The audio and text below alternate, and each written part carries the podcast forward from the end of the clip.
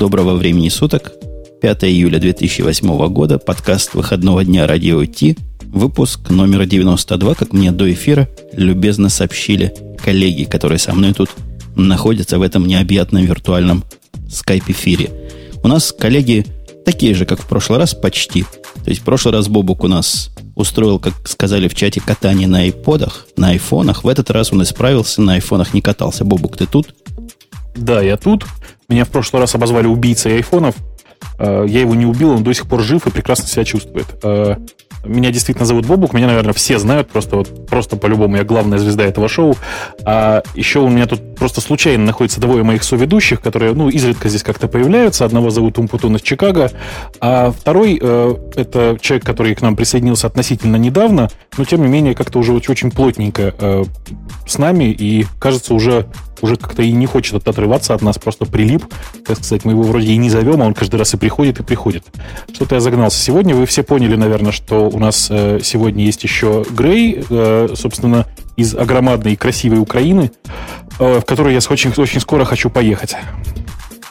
Я уж, э, поскольку присоединюсь, то на правах вот этого нового прилепившегося мне можно делать глупости, поэтому я поправлю, что выпуск все-таки 93-й. У нас чат уже разрывается на эту тему. А кто из вас двоих сказал мне одновременно «да, 92-й»? Чего ж я такое опозорился на всю страну, на всю многомиллионную аудиторию? Э, кстати, я знаю, Мальчики, почему я... не ссоритесь. Я угу. знаю, почему я опозорился. Не вы виноваты, а виновата Оля, которая отсутствует и которая всегда ведет нужную документацию, статистику и прочие совершенно приятные и незаменимые вещи. Сегодня Москва ее опять добивает. Какой-то город Москва ваш. Как туда приедешь, либо погружаешься в пучину разврата и развлечений, либо, с другой стороны, болезни. Хотя, наверное, это результат первого. Нет, Жень, ты все правильно сказал. С одной стороны там разврат, а с другой стороны болезни. Э, Москва действительно очень странный в этом отношении город. Хотя это, в общем, я надеюсь, не про анатомию было сказано. Олечка, выздоравливай. Да, у меня по поводу Оли такие замечательные шутки были за за заготовлены. Я тут недавно прослушал про Пермь выпуск, и там было сказано, выпуск не подкаста, а на Эхе Москвы, что Пермь самый криминальный город России. Хотел я пошутить по этому поводу. Теперь, наверное, менее криминальный, когда Оля уехала. Но оставим эти шуточки до ее появления в следующем выпуске. А пока, пока у нас есть тоже не менее странная тема, которая как-то весь интернет взволновала. Меня она лично не волновала. Надеюсь, и вас не особо. Хотя я получил первый сигнал об этой проблеме от тебя, Бубу, как ни странно. А раз ты сигнализировал, так и расскажи, чего там у тебя с ICQ поломалось? И как ты О, до жизни дошел да. такой, что ICQ используешь до сих пор?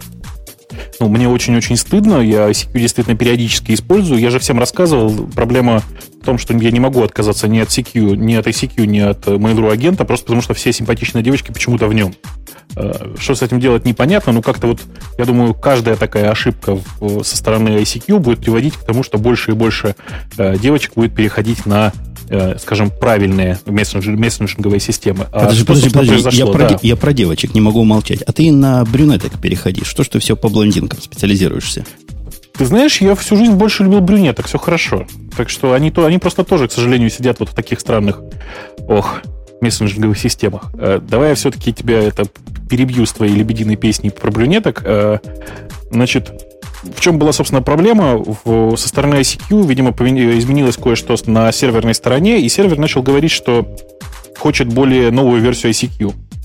Э, я думаю, что это была нормальная запланированная диверсия, потому что прямо перед этим э, с серверного номера ICQ всем приходило сообщение по поводу того, что вам очень хотелось, очень, очень необходимо обновиться на более свежую версию официального клиента.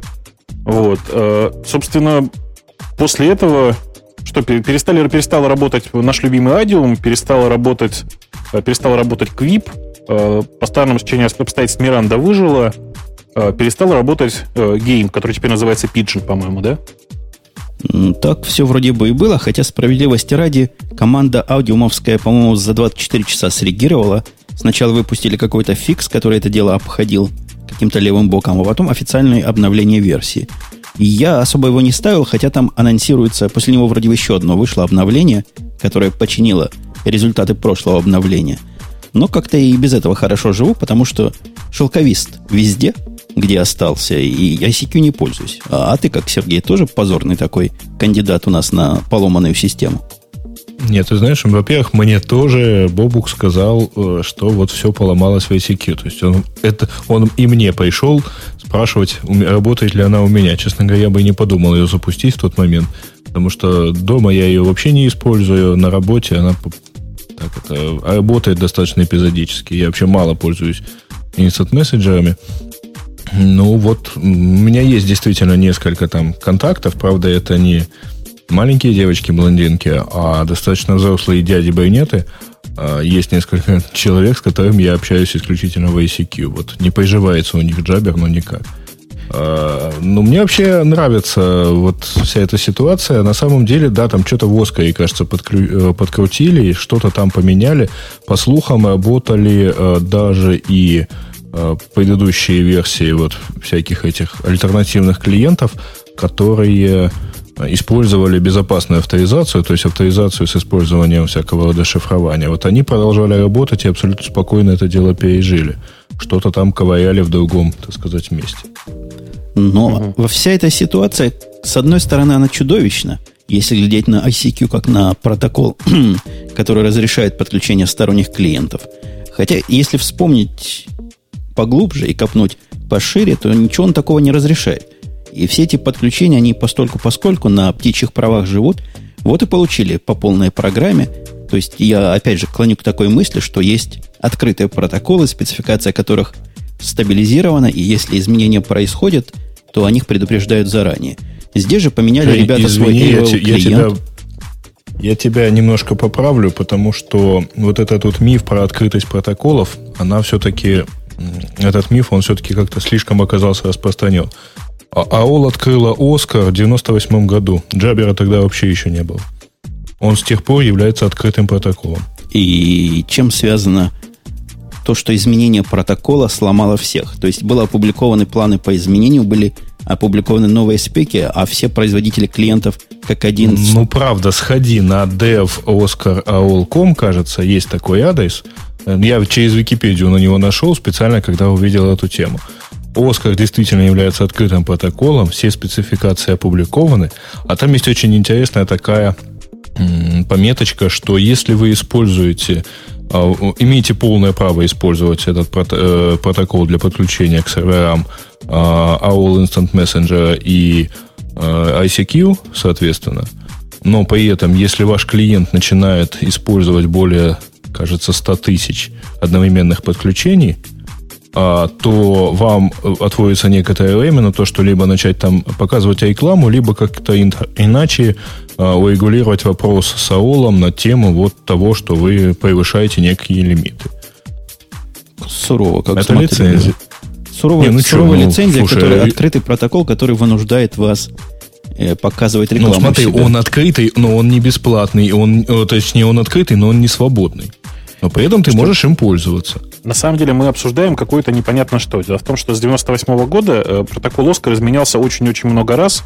И да, постоянно какие-то изменения в спецификации э, там, а, там, собственно, производились, и их было видно, но, э, во-первых, большую часть времени эта спецификация существовала в виде вот вам кусок, кусок хидеров, а вот вам DLL-ка. И все. Спецификацию опубликовали, по-моему, год назад на самом-то деле в чистом виде. И более того, я вам скажу, э, точно, точно как бы понятно, что э, сама AOL с серверной стороны поддерживает далеко не всю спецификацию. Э, в результате получается, что, собственно, ICQ-шный клиент, он там имеет свое представление об Оскаре, а все остальные клиенты, так сказать, альтернативно имеют свое представление об Оскаре, которое все равно, в общем, базируется не на официальной документации, а на, на реверс-инжиниринге, к сожалению. Господа, а вот у меня вопрос как бы не в суть, а в глаз. А зачем все это надо? Есть подозрение у народа в интернете, и, наверное, я разделяю эти подозрения, что все эти изменения направлены не столько на починку, наверное, можно было починку делать обратно совместимо. Я, конечно, точно не знаю, что они там, простите, меняли. А скорее всего, такая конспирологическая теория делается для того, чтобы пользователя загнать в их ужасный э, стандартный клиент, от которого все плюются и которым я не знаю, вы знаете кого-то, кто пользуется стандартным ICQ клиентом? Ну, вообще mm-hmm. таких людей очень много. Правда, Разумеется. много. Вот их много. действительно много, их можно оценить примерно, ну, грубо, если русскоязычных пользователей ICQ будем считать там порядка 15 миллионов, общая аудитория ICQ это порядка миллионов 30 по непроверенным данным, то я так подозреваю, что миллионов 10 точно пользуются официальными клиентами, в том числе локализованными.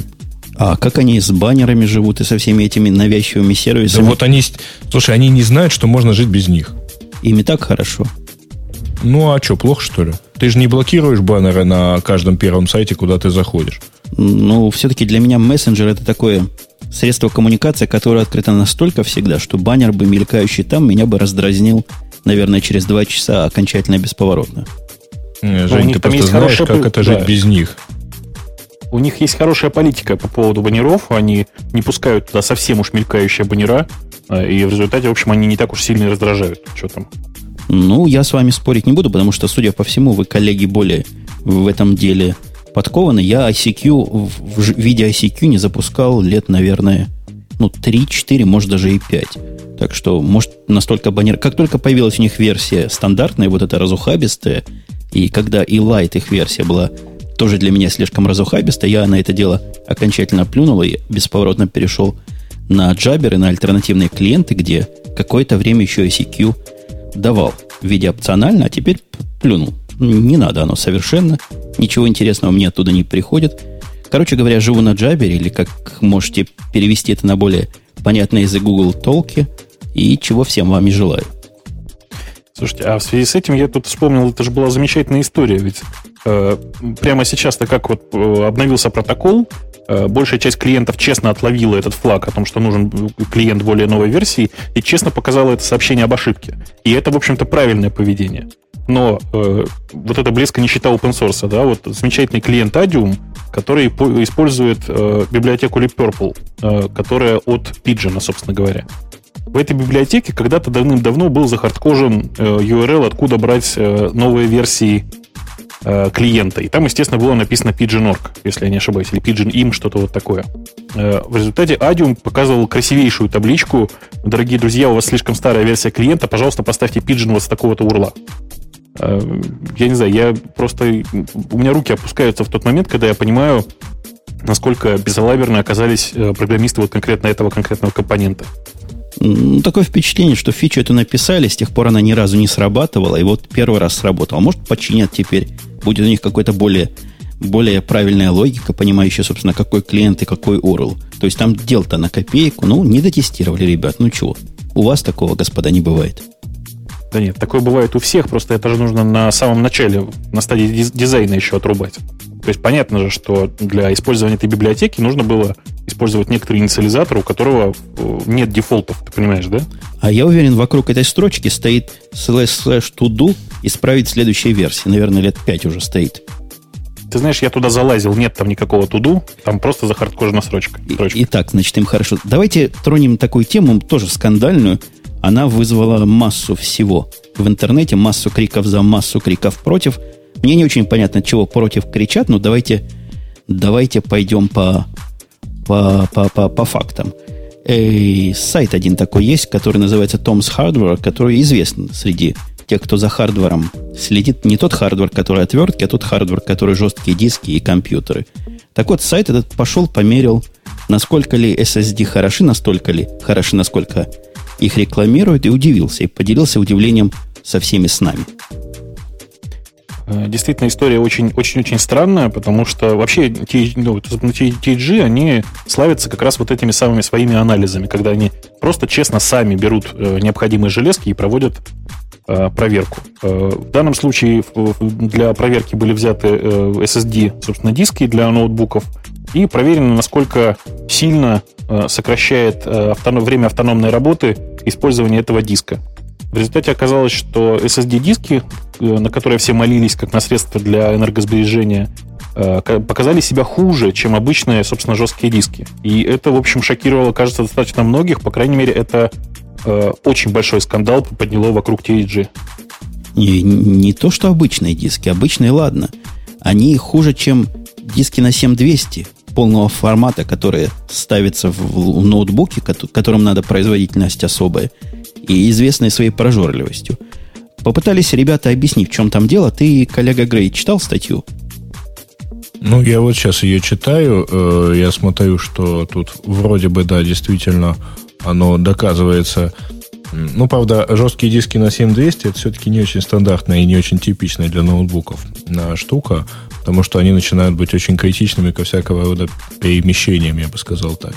Мне в свое время отговорили такой диск ставить, хотя э, говорили о такой опции, что можно вот старый ноутбук поставить более новый такой э, диск. Не-не-не, а... подожди, подожди, не вводи в заблуждение народ. Если они хуже, чем 7200, то они заметно хуже, чем 5400 или какие-то более медленные диски. Они с этими дисками тоже сравнивали, то есть хуже всех дисков, которые работают на механике.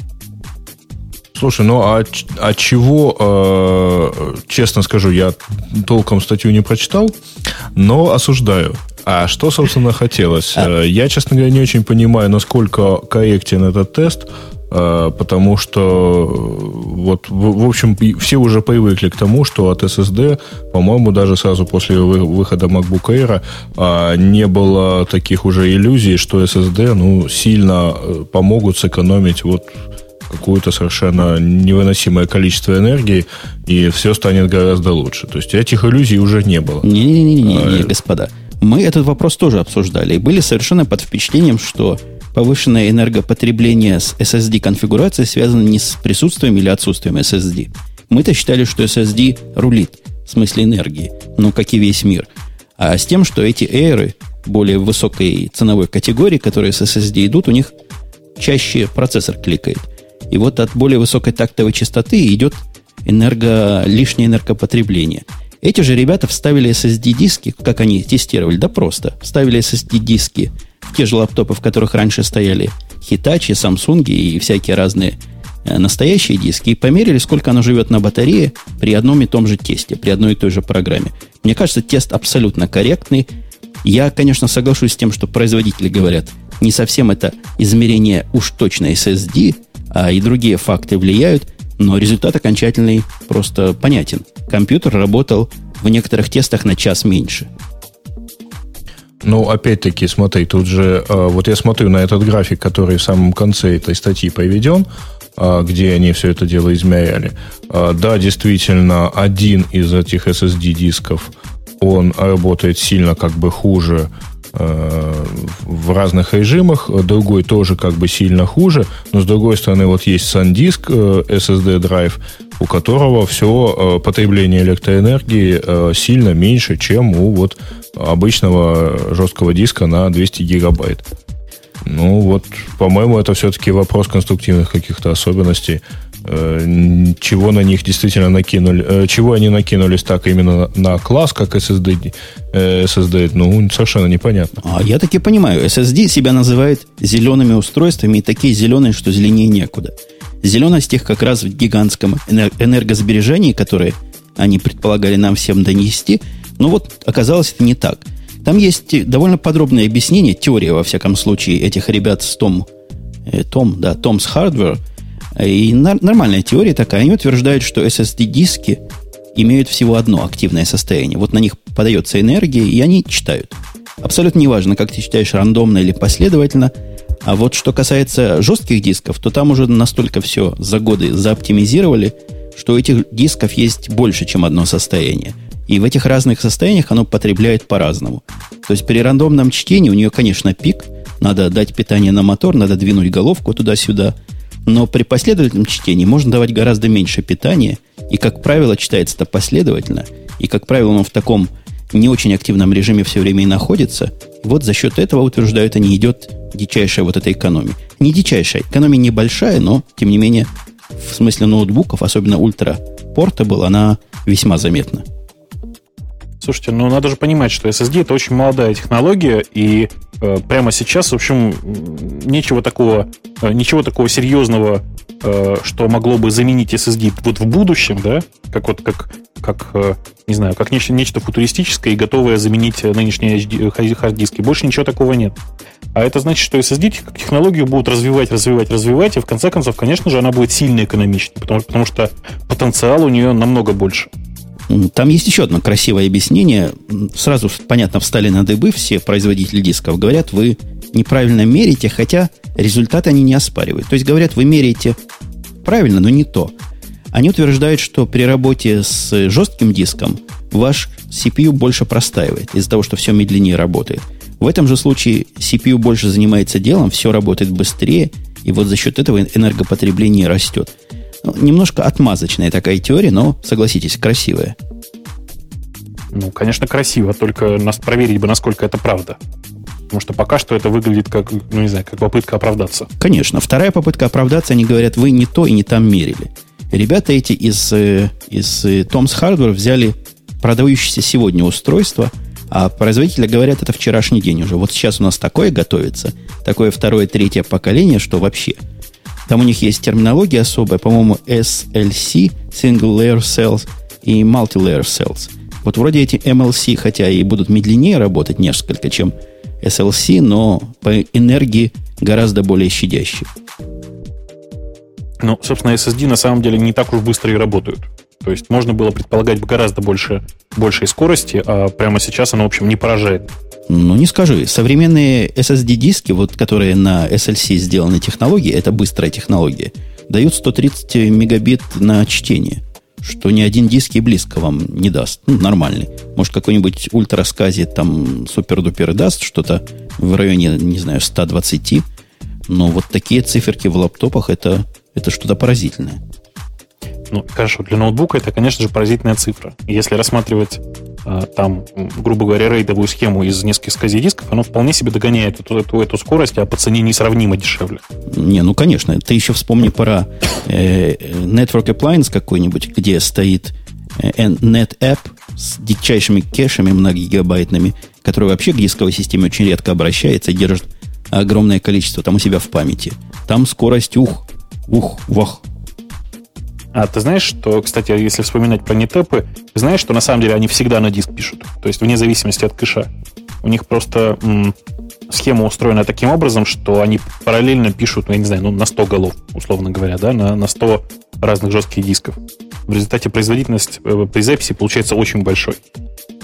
И как mm-hmm. бы я с тобой не согласен. То есть ты, ты это понаслышке знаешь или из практики? К сожалению, из практики. То есть я просто вижу результат. Может, у вас NetApp неправильно сконфигурирован? Не понял. Ну, я не знаю, это же довольно сложное устройство, я его сам не конфигурировал. Но могу сказать, что тот, который есть у нас, какой-то жутчайший, огромный, сам по себе он стоил дикие сотни тысяч долларов, и к нему еще диски стоят нечеловеческих денег. Так вот, он пишет вообще мгновенно. То есть он делает вид, что пишет мгновенно.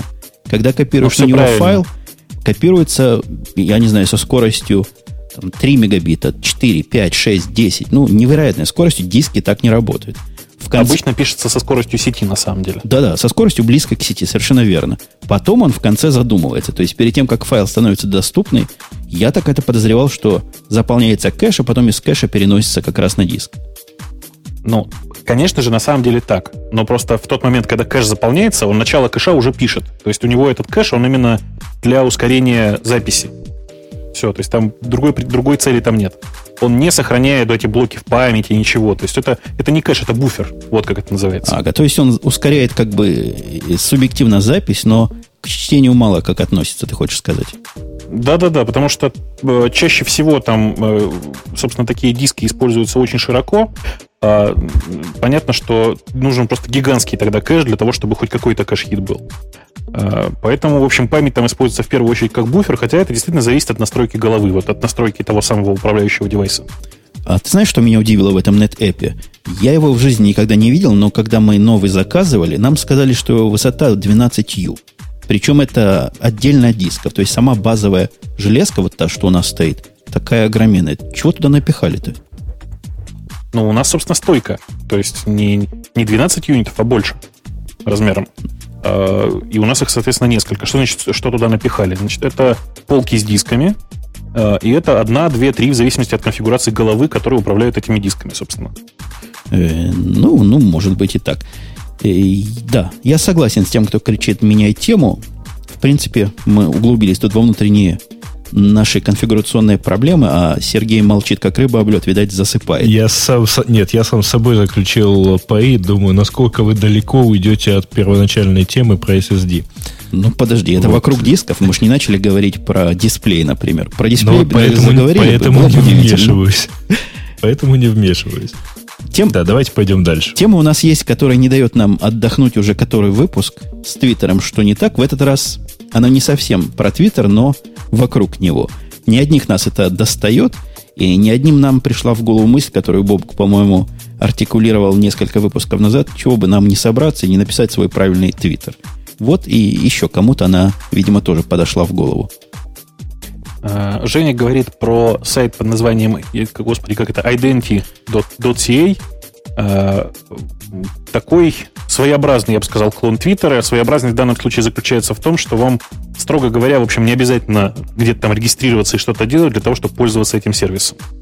А, ребята подошли к этому с чисто гиковской стороны и реализовали поддержку всех нынешних авторизационных стандартов, включая OAuth, который, в общем, практически никто не поддерживает. А, и поддержали новый красивый стандарт под названием Open Microblogging. В результате оказалось, что регистрироваться на сервисе вообще практически не надо. Я туда зашел через OpenID, тоже прекрасно. Мой яндексовский OpenID там прошел. Это я не Яндекс рекламирую, а просто свой с наиболее юзабельный OpenID. И на вид Твиттер Твиттером. Из вас заходил кто-нибудь туда вообще? Да-да-да, конечно. Я, и я туда зашел, да. Я не нашел трех отличий от Твиттера. Вот один в один. Люди взяли, повторили Твиттер, и проект с open source у нас, у них, то есть можно зайти посмотреть на тексты. И я зашел, посмотрел, так, краем глаза. По-моему, это все PHP-шная какая-то приблуда. Ну да, это PHP-шная приблуда. Ну а почему бы не PHP, собственно, в данном случае? В конце концов, WordPress же как-то работает. Ну, WordPress как-то работает. Эта штука на Ruby с рейлами, с рельсами тоже работала. У меня совершенно другая идея. То есть про Identity, как хоть я там и сижу, мне трудно поверить, что народ туда масса из Твиттера пойдет. Уж если куда идти, на, на джайку я бы всех загонял. Хотя, по-моему, он закрыт для публичного входа. Это все еще так? Да-да-да. Джейк там предлагается... Закрыт, да? Да, да, там предлагается оставить e-mail, типа мы вам скажем, когда мы вас сможем принять. Ну, мне пока не приходило. Я не помню, когда я там оставлял свой e-mail, но пока не было никаких приглашений. Ну, я в этом вот самой Identity, э, я посмотрел э, на него, э, порегистрировался и даже что-то написал. Ну, клон клоном, за исключением вот многочисленных авторизаций, которые там можно использовать. А там все-таки очень много не хватает функциональности, и там не хватает самого главного аудитории. То есть аудитория все-таки, боюсь, не уйдет с Твиттера. Нет никакого смысла уходить на э, какой-то другой абсолютно аналогичный сервис только потому, что тот не падает. Но это он пока не падает. Скорее всего. Я боюсь, что повторится ситуация с Плурком, когда он, конечно, не падает до тех пор, пока народа нет. Э, появляется народ, начинаются падения. Я вообще, я честно хочу сказать, что вернулся на Твиттер и боюсь, что уже оттуда не слезу, потому что ну, он как-то постабильнее стал. Кажется, наши с Женей камлания на тему того, что а, когда же он начнет стабильно работать, наконец-то вот сбылись. Не сбылись они, ты просто перестал это замечать. Да ладно, на самом у меня деле монитор... у. Да-да-да, у меня есть мониторинг, ты знаешь, у меня мой нынешний твиттеровский клиент сообщил мне, что за прошедший день э, он не смог э, получить изменение ресентов всего 34 раза. А месяц назад было, их было 180. Чувствуешь разницу? Подожди, а что у тебя за клиент? Ну, у меня, простите, в моей, в моей любимой операционной системе Emacs э, есть, э, собственно, средства для мониторинга Твиттера. Вот и все. А, да, пардон. Э, я сейчас использую вот этот твирл, который написан э, с использованием Adobe Air. И там достаточно хорошо видно, что либо э, вот в API они все-таки продолжаются, у них регулярная синхронизация. Если что-то есть на сайте, его может не быть в API. А, кроме того, у них э, в API лимит сейчас порядка 20 запросов в час, а пойти, запустить клиент любой, в принципе, это минимум 3 или 4 запроса, потому что он дергает ленту, а, кажется, ленту, собственно, твитов, потом он дергает ленту реплаев, потом он дергает ленту директ месседжей. Ну вот уже три запроса есть копи. И после этого, да, регулярно я на этой неделе видел, что, пардон, вот чего-то там, запросы остановлены, пожалуйста, подождите минут 15. А я на это... То есть все, все, все равно не сильно хорошо, да. Ну да, падает, я, я согласен. Падает, тормозит и глючит, все есть, но вот глядя на этот идентика, С точки зрения функциональности, я тут с тобой, Сергей, согласен. Как-то ничего почти нет. То есть идея та же, но, например, захожу я в свой персонал, ленту в свою, там, там нету реплаев, нету архивов, то есть есть один таб, который, видимо, один запрос его посылает. То есть как-то они тут не допилили, это раз. Во-вторых, нет клиента, что, ну, просто неприлично. Если уж вы делаете с открытым протоколом, дайте какой-нибудь референс-клиент, народ к вам сразу и потянется. Э, я вот чем, чем дальше, тем больше склоняюсь к мысли, что э, главная идея всех этих, э, собственно, микро, микроблогов заключается в том, чтобы, не знаю, предоставить пользователю красивый, удобный клиент. И мне кажется, что ребятам из Твиттера нужно просто ну, молиться на людей, которые делают твиттерифик, и там, наверное, вот Твирл еще теперь. Потому что это все просто чудовищно красиво и смотрится очень хорошо. А, при этом ты через это, через это подсаживаешься, и дальше уже, э, собственно, тебе деваться некуда. Почему такое количество людей сидит на Твиттере, несмотря на то, что он там страшно, страшно падает и чудовищно работает теперь? А, видимо, видимо, просто потому, что подсели через клиент. Я другой причины сейчас прямо не вижу. А что за клиенты для Windows есть? Весь-то народ в Windows сидит. У них такая Но... красота, как Твиттерифик, что ли, есть? Ну, во-первых, есть же тот же самый Твирл. Да. Нет, да, тот же Twirl есть да. R, R же мультиплатформенный, но дело в другом. А, я, говоришь, с тобой, в принципе, согласен, что э, подсели на клиентов, но почему подсели именно на клиентов? Потому что в клиентах не надо ничего самому рефрешить. Вот я сижу, а у меня, бац, вдруг всплыло окошко, что-то Бобук написал там, и ему можно сразу ответить и все такое прочее. То есть оно само приходит без э, необходимости куда-то зайти.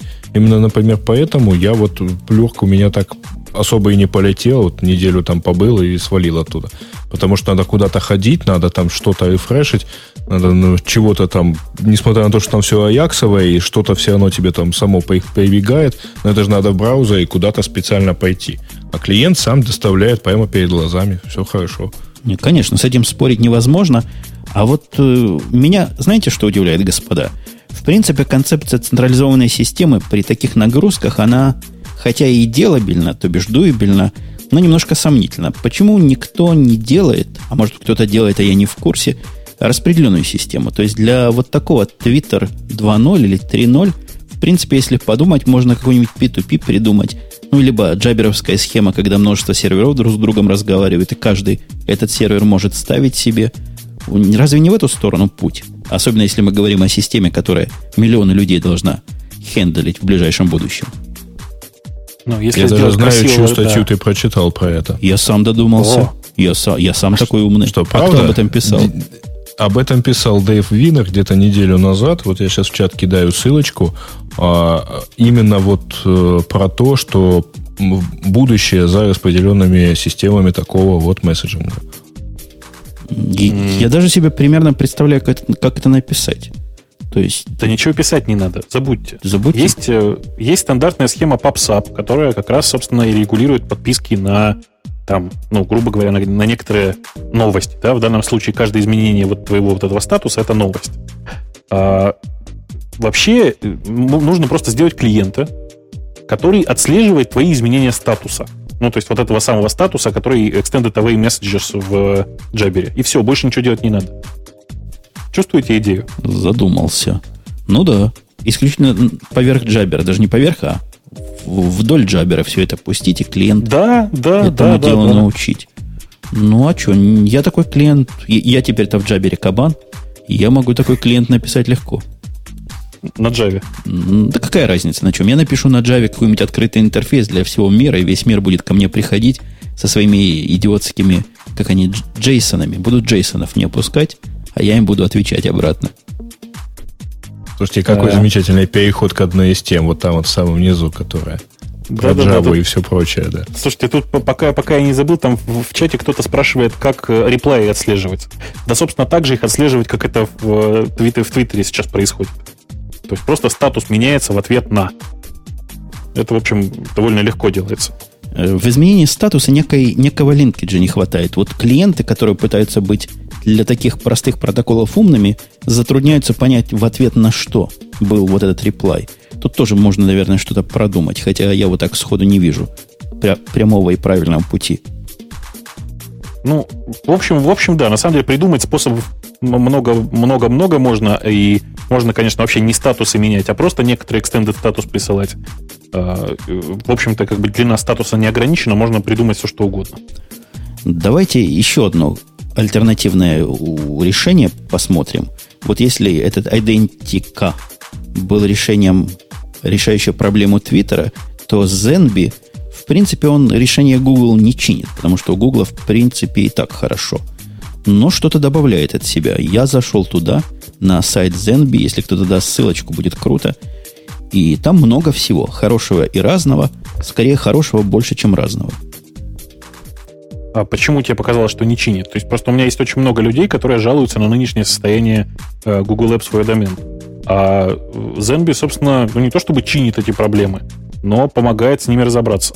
Ну, а на что они жалуются? На то, что в Google Apps есть IMAP, а в Zenby нет IMAP. Для меня вот это решающее для их мейлового сервиса. На mail я туда никогда не пойду, пока IMAP там не будет. Да, господи, зачем нормальным людям IMAP? Да что, они все через веб ходят. Ну, ладно, а что им еще не хватает? Что бы они хотели? В, Twitter писать прямо из своих Google страниц? Да наверняка есть какой-то виджет для iGoogle или Google i, как она называется, чтобы в Twitter писать можно было. В чем, собственно, это, конечно, красиво интегрировано все вместе. Я их вовсе не критикую, но я не вижу такого уж крутого конкурентного преимущества. Да, крутое а конкурентное нету, преимущество, похоже. да, оно в данном случае отсутствует. То есть это просто некоторая система, которая позволяет, э, не знаю, создать альтернативу для э, Google Apps. Э, прямо сейчас там, на самом деле, самая, самая функциональная вещь точно та же самая, что у Gmail, то есть почта и календарь. Все остальное, конечно же, не настолько популярно и, в общем, не настолько нужно. Реализовано оно не так минимистично, как в Гугле, что меня тоже Google приманивает, а от остальных роскошных этих клиентов отталкивает. Из изменений в почте утверждают, что в отличие от Гугла, там можно ставить флажки, таги, разноцветные звездочки на каждое сообщение – а мы в Гугле это можно делать только с ярлыками.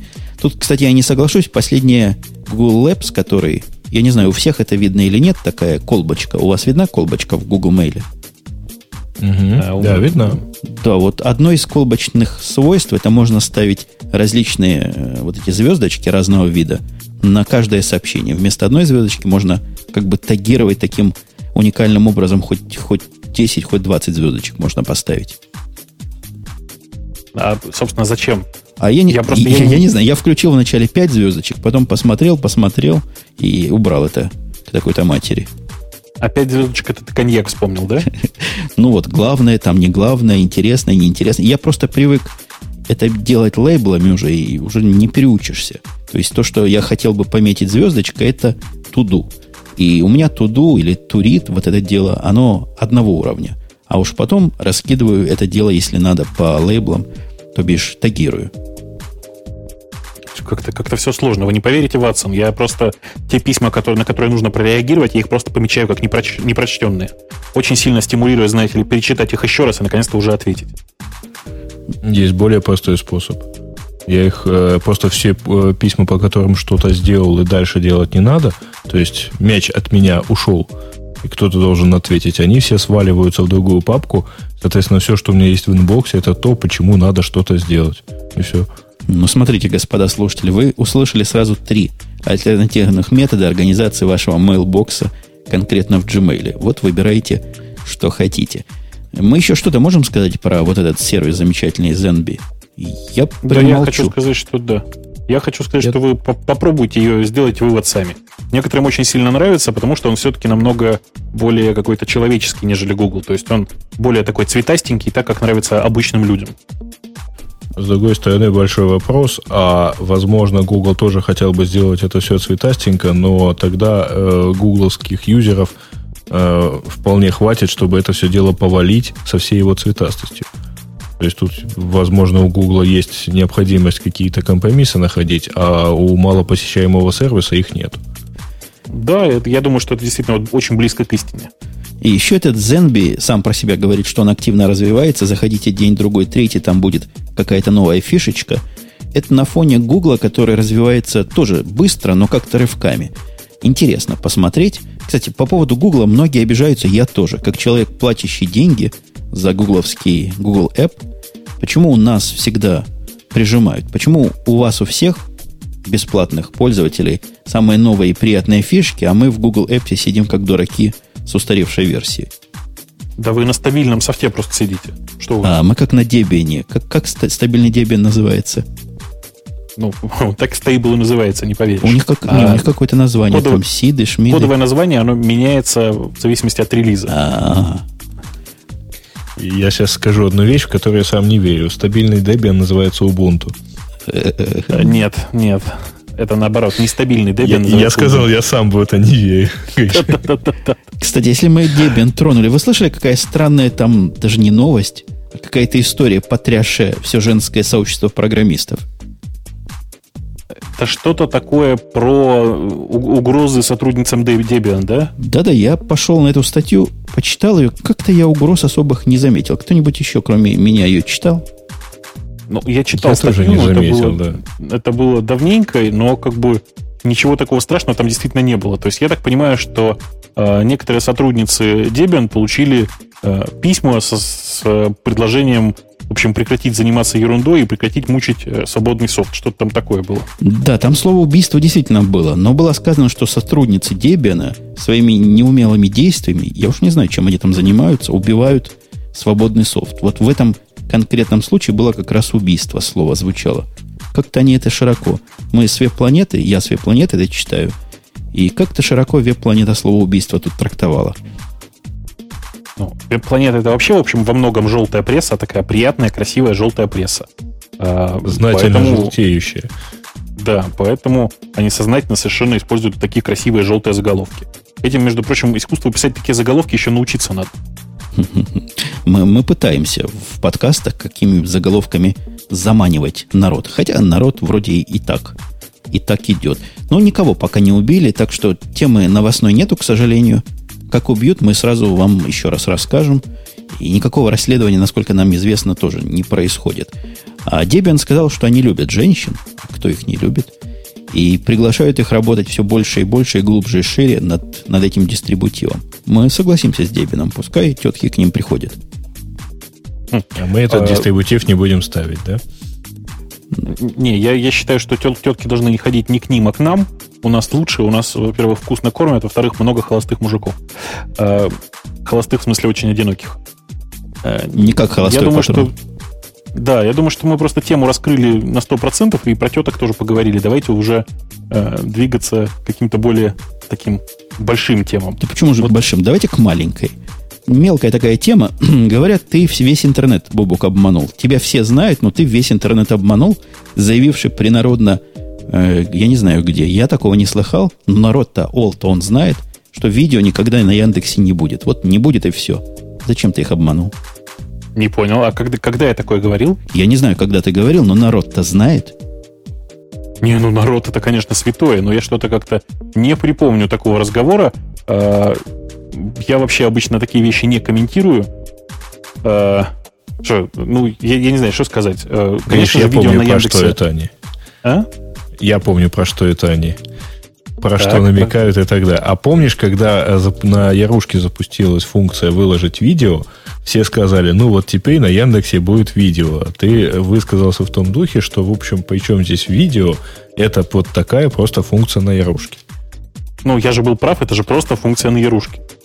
Тогда было. Ну да. А это отдельный совершенно сервис Яндекс Видео, который э, не слишком похож, давайте скажем так, на YouTube и его клоны.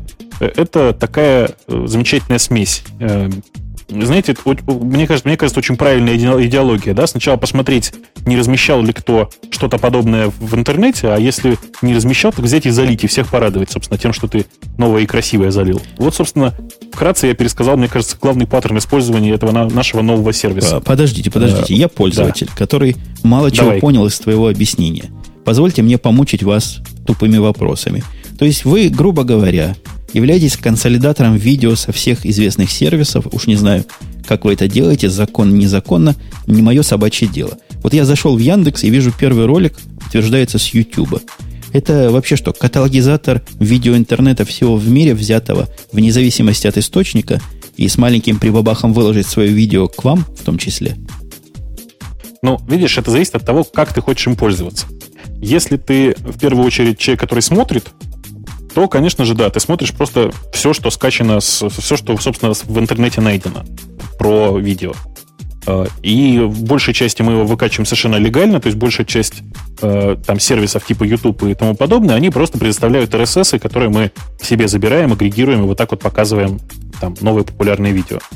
А, если ты человек, наоборот, там, типа креативный, да, то есть человек, который что-то хочет двигать вперед, у тебя есть возможность действительно загрузить, собственно, видео. И здесь у нас есть свои фишки, которыми мы сильно отличаемся от всех. В частности, ну, мы, по-моему, единственный сервис, который позволяет загружать 750-мегабайтные файлы. А, у всех остальных ограничения сильно меньше. А, ну и, собственно говоря, я честно могу погордиться тем, что мы, кажется, жмем при, заливке эти файлы намного меньше, в смысле, намного качественнее их э, подготавливаем, на мой вкус, повторюсь. В результате получается, что ну, если ролик заливать к нам и на YouTube, на нем, например, не знаю, тексты какие-нибудь на экране, знаете, что-нибудь типа скринкаст, то, честно скажу, лучше заливать к нам, потому что мы, в общем, кодируем, кодируем с, с, там, с чуть большей четкостью. У меня как пользователя, которого, в принципе, все эти ваши эти штучки мало волнуют, мало волнует, прямо скажем. Мне чего нравится? Я вам скажу, чего нравится. Вот рейтинги. Если вы будете и дальше рейтинги развивать, и если они будут более-менее адекватны, это будет круто. Потому что сейчас найти в видео чего-то такого интересно нужного, оно не так, чтобы просто. Особенно, если ты не знаешь, что ты ищешь. Вот в рейтинге, идите, мужики, в рейтинги и дамы. Не, а смотри, же, у нас же... Да? Да-да, Сереж, говори. Э, значит, э, у нас же, Женя, в общем, подход такой к любого рода сервиса очень простой. У нас есть одна наша уникальная фича, наш замечательный поиск.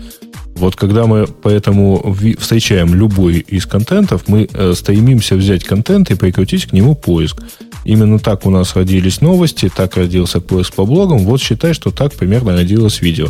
Мы стремимся быть именно мета-сервисами, стоять вот чуть выше, и, собственно говоря, вот функция оплода видео, ну, штука, в общем, совершенно не профильная и не характерная для Яндекса, я бы сказал. Не, я тут полностью согласен. Но вот когда я захожу на ваш топ, я вам скажу, чего мне не, чего мне не хватает.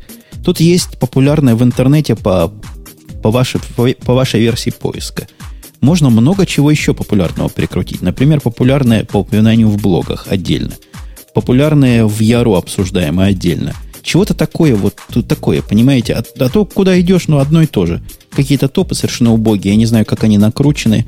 Каких-то девок, которые что-то там где-то показывают, вроде бы, или обещают показать, и вот оно в топ Ютуба попало. Ну, топ Ютуба здесь совершенно ни при чем. Конечно же, вот тот рейтинг, который ты сейчас видишь, это топ э, по упоминаемости в блогах. Потому что это, на самом деле, единственный честный способ проверить, насколько популярен тот или иной, тот или иной ролик. Э, по, про другие рейтинги мы, конечно же, думаем. И, в общем, мне кажется, что тут нужно двигаться не столько в сторону больше разных рейтингов, сколько в сторону больше профильных рейтингов. Я не знаю, там а, больше, а, как это, самое популярное видео, в которых есть, а, там, не знаю, кошечки, да, или там, в которых есть э, там полуобнаженные девицы, или э, самые популярные видеоклипы, например. Подожди, полуобнаженные ты меня заинтересовала. А можно и совсем обнаженные? Ну, можно, но за это посадят. Ага. Понятно, понятно. И я приветствую вот это ваше Яндекс Видео. Я вам скажу почему. У меня есть совершенно такая шкурная идея и шкурное ожидание от всего этого дела. Если заменить в этом деле видео на аудио и пойти по той же концепции, то мы получим то, чего, на мой взгляд, русскому интернету не хватает. Консолидированный, надежный, серьезный сервис описания аудио произведений, то бишь подкастов. Вот такой подкаст э, портал, я не знаю, как его назвать, я бы назвал Яндекс Аудио, просто по аналогии с Яндекс Видео, был бы более чем адекватен и более чем правилен, особенно при том, что вы уже и так даете место, то есть можно и туда было бы загружать аудиофайлы, можно было бы ходить по всем основным местам, где подкасты водятся, и собирать оттуда. Правильная совершенно идея могла бы быть. Ты видишь, какое дело? В России подкасты пока не настолько популярны. Мы, в общем, все сделали для того, чтобы их популяризировать. Э, в случае с Яндекс Видео специально сделали специальную заточку, которая позволяет загрузить ну, просто MP3 эм файл, то есть аудиофайл без видеодорожки. И на самом деле можно совершенно спокойно закачивать э, там подкасты на Яндекс Видео и их слушать. В общем, ничего не мешает. Ну, все-таки это отдельная немножко история. Все-таки это надо делать, мне кажется, в отрыве от видео и именно продвигать аудио. Потому что есть такие места. Он не у нас, а тут, не у вас, а тут, которые вот подобное что-то и пытаются делать. Мне кажется, в русском интернете Яндекс как раз мог бы вот эту гугловую хай-тековскую функцию нести. Но я понимаю, от вас яндексоидов мало чего конкретного выдавишь. Вы как, как, как Apple, не как Google, как Apple, закрытые, там чего-то варите, а потом выварите. Не, у нас а... просто в H принципиально отшибает функцию будущего времени. Вот как-то не привыкли использовать. Можно, можно сказать и так. На самом деле, вы обратили внимание, да, что наконец-то этот подкаст стал индексовым чуть более чем наполовину. Это тем, кто в прошлый раз говорил, что много Apple. Вот вам было много Apple, теперь будет много Яндекса. Давайте немножко добавим Intel в это дело, который не стесняется говорить в будущем времени. И предлагает он всем нам приготовиться к появлению процессоров с тысячами ядер. Господи, зверь с, с, тысячами и миллионами щупалец. А, я прекрасно представляю себе, почему Intel всех просит к этому готовиться, просто потому что, кажется, развитие научной мысли остановилось, и более быстрых процессоров уже не будет. Будут только более многоядерные. Ну, что, дорогие программисты, учитесь писать на тредах э, или учитесь использовать какие-то оболочки, которые научатся, научат, научатся вместо вас использовать, собственно, эти самые многие, многие ядра. Потому что, похоже, наступают тяжкие времена, и однопроцессорные программы больше не будут э, рулить со страшной силой так, как раньше. Вот следующие процессоры, которые вот-вот выйдут, вот-вот буквально, у них будет 8 ядер, ну, до 8 ядер, то есть максимум 8, и какая-то у них там технология SMT, Simultaneous Multithreading, смогут одновременно обрабатывать 16 потоков. То есть там еще два как бы таких кора, или я не знаю, как они у себя это называют – то есть 16 потоков в самом бытовом процессоре, 16 как бы ядер. Пиши не хочу, параллель не хочу. Красота необыкновенная.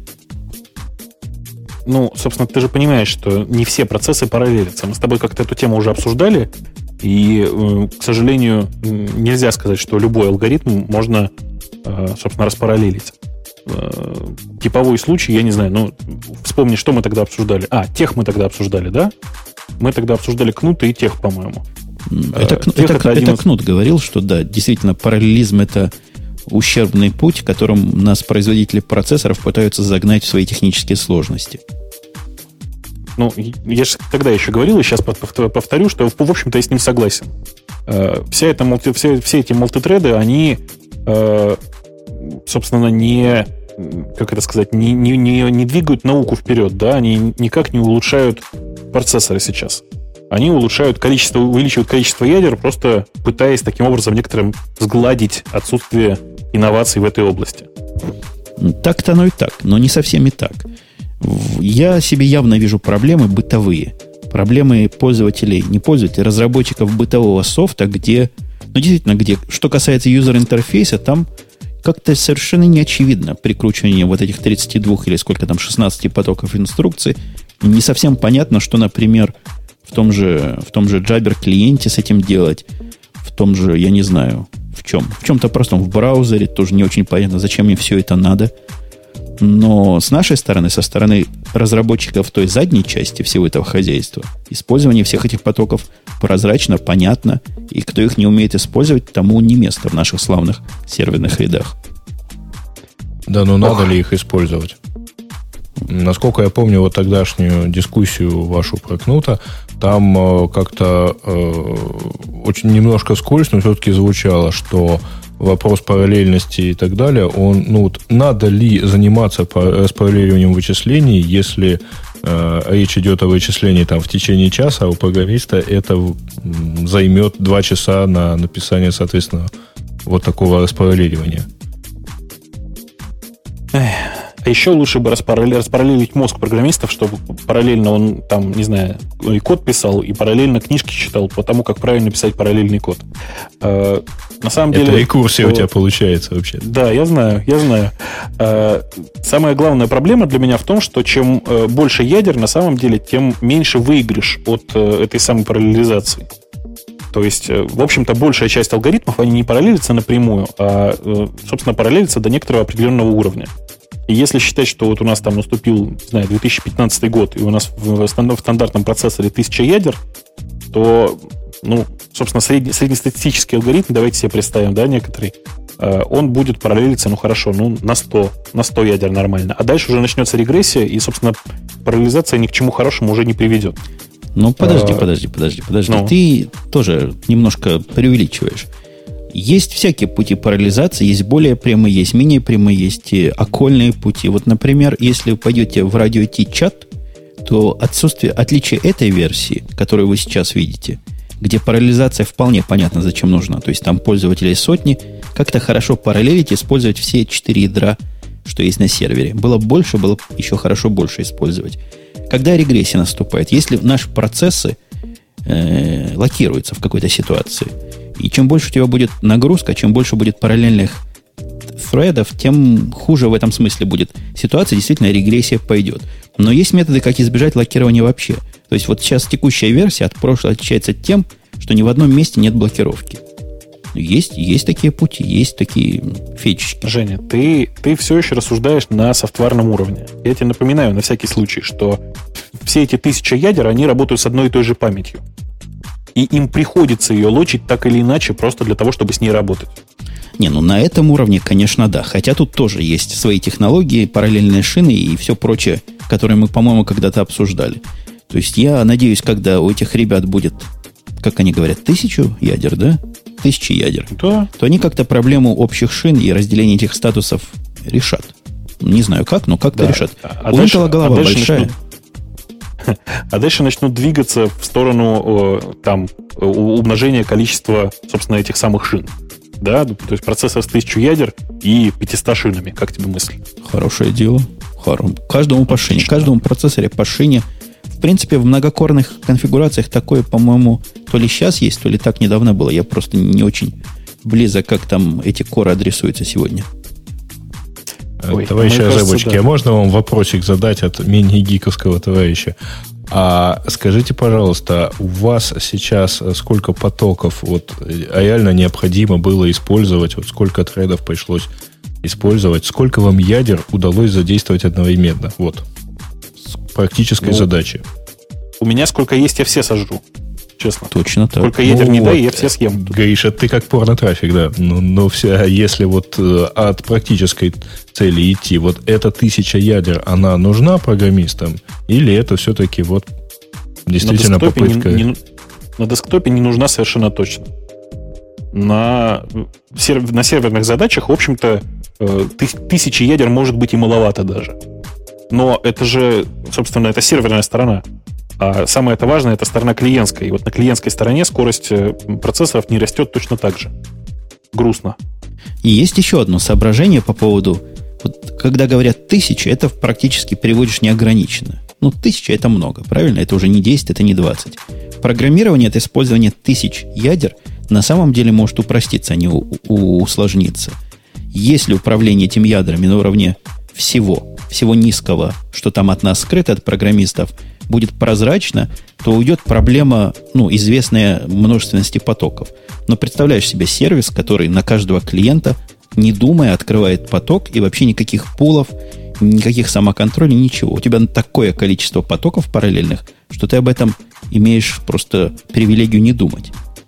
Да, радость дедосера, я хочу сказать куча программ, которые не думают о том, сколько потоков они открывают, просто радость дедосера. Ну, Пришел и задосил не, все. Не настолько не думать, но я думаю, понятно, в какую сторону я клоню. То есть разница между двумя доступными потоками и тысячу доступными потоками для сервиса, который обрабатывает ну, какой-нибудь реальный сервис, какой-нибудь реальный компьютер обрабатывает тысячу параллельных пользователей, например.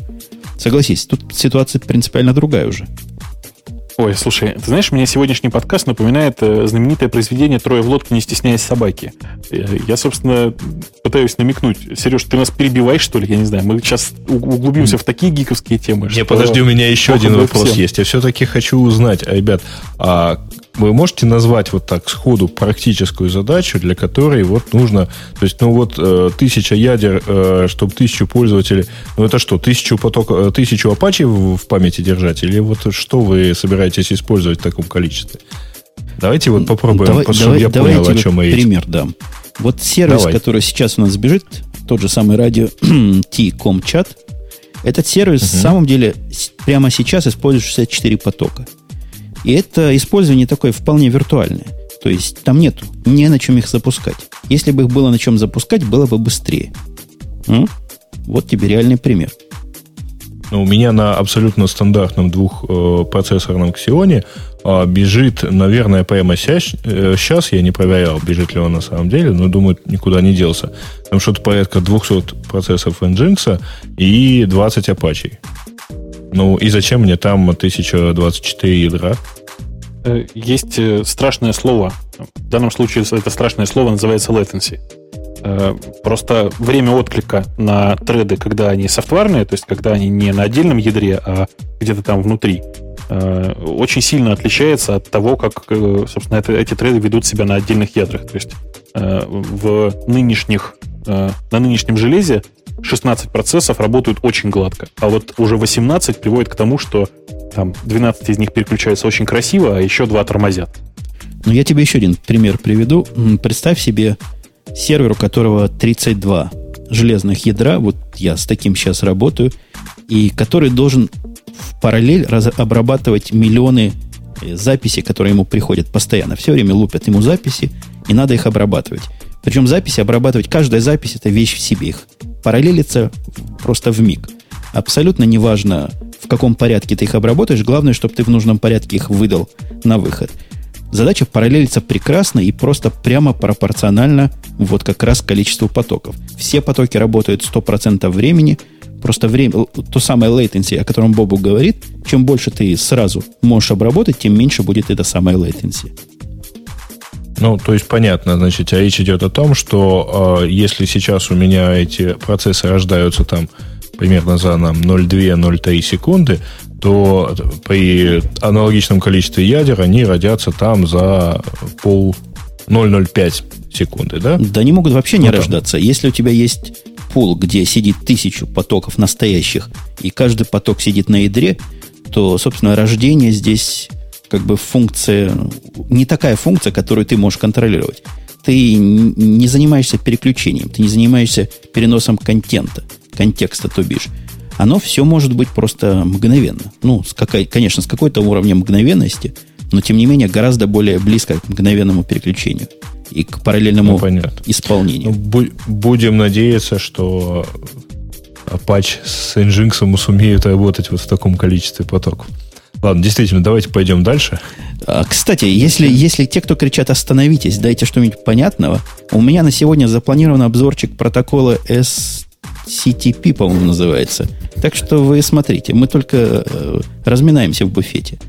Ну, давайте что-нибудь Там еще дальше вон бенчмарки есть, так что у нас есть еще что, что там сделать, да. Давайте что-нибудь попроще, дадим микрофон Сергею в зубы. Сергей, выбери тему, чтобы вся аудитория того заколдобилась. Чтобы всей аудитории стало плохо. Хорошо.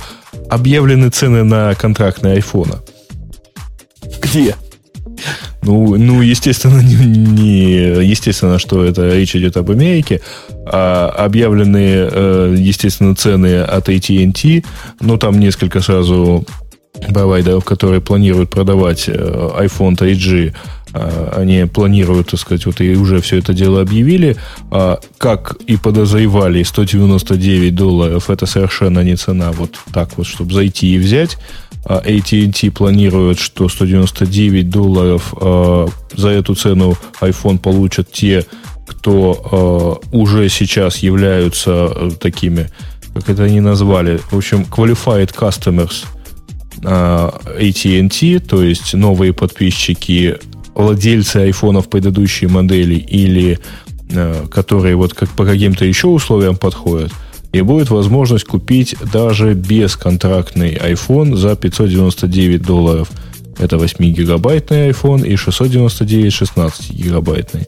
И в Нью-Йорке на 5-й авеню уже выстроились очереди к магазину Apple Store, самому такому главному, Uh, уже, хотя неделя еще осталась, но уже вот даже есть фотографии, люди сидят на стульчиках, читают книжки и ждут своей очереди на покупку айфона. И я вообще, я вообще тоже чуть в эту очередь не попал, вы знаете. Я небольшой любитель в первый день приходить, когда очередь стоит. Но вчера мне мальчик совершенно уверенно сказал, ты знаешь, сегодня айфоны начали продаваться. Я уж практически сел в машину ехать покупать, пока понял, что это за неделю раньше как-то его накрыло. Если говорить о ценах, вот этот 699 долларов 16 гигабайтный No Contract Option, это вот, скорее всего, та цена, по которой у вас, ребята, он и будет продаваться. То есть от этой цены будет танцеваться. И? Ты все к чему? Я к тому, чтобы... Вот ты в прошлый раз кричал, до чего дешевый iPhone. 700 долларов американская цена для этого нового айфона. У вас Nokia N95 почем? Не знаю, не пробовал. Ну вот вы пока пообсуждаете, а я посмотрю, почем в Штатах можно Nokia N95 купить. Я тут пообсуждать могу вот что сказать. AT&T при всем своем агрессивной, мягко скажем, маркетинговой политике все-таки нас, владельцев бывших айфонов, не так, чтобы обидело. Он не блокируется, старый iPhone, то есть телефония работать не будет, но iPhone можно использовать. Ну, со всем остальным, кроме телефонии.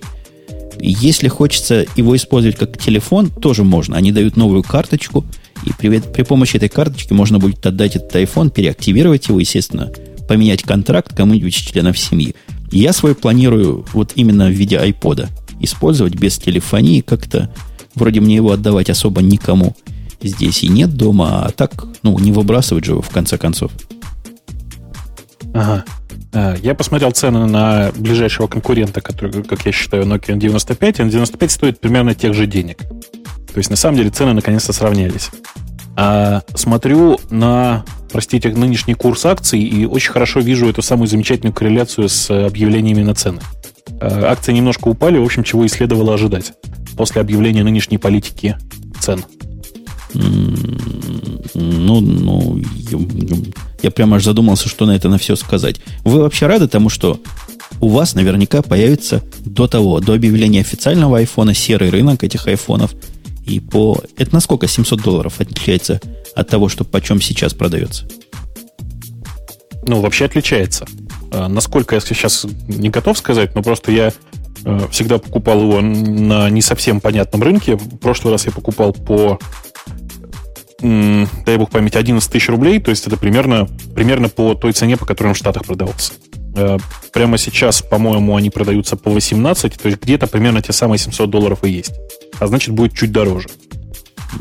Ну, у нас они были чуть-чуть дешевле, у нас где-то всегда держалась цена на уровне 600, вот э, последние полгода, наверное. Но, правда, я их не трогал последние полгода, потому что э, последний раз, по-моему, в марте по чьей-то просьбе, кстати, покупал здесь и возил в Москву, потому что у нас получалось дешевле.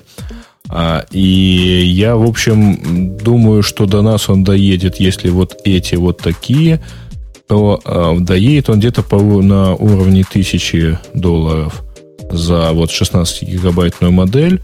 Ну, в общем, да, с этих цен у нас э, начиналась та же Nokia N95, нынешняя N95 второй версии, вот та, которая 8-гигабайтная.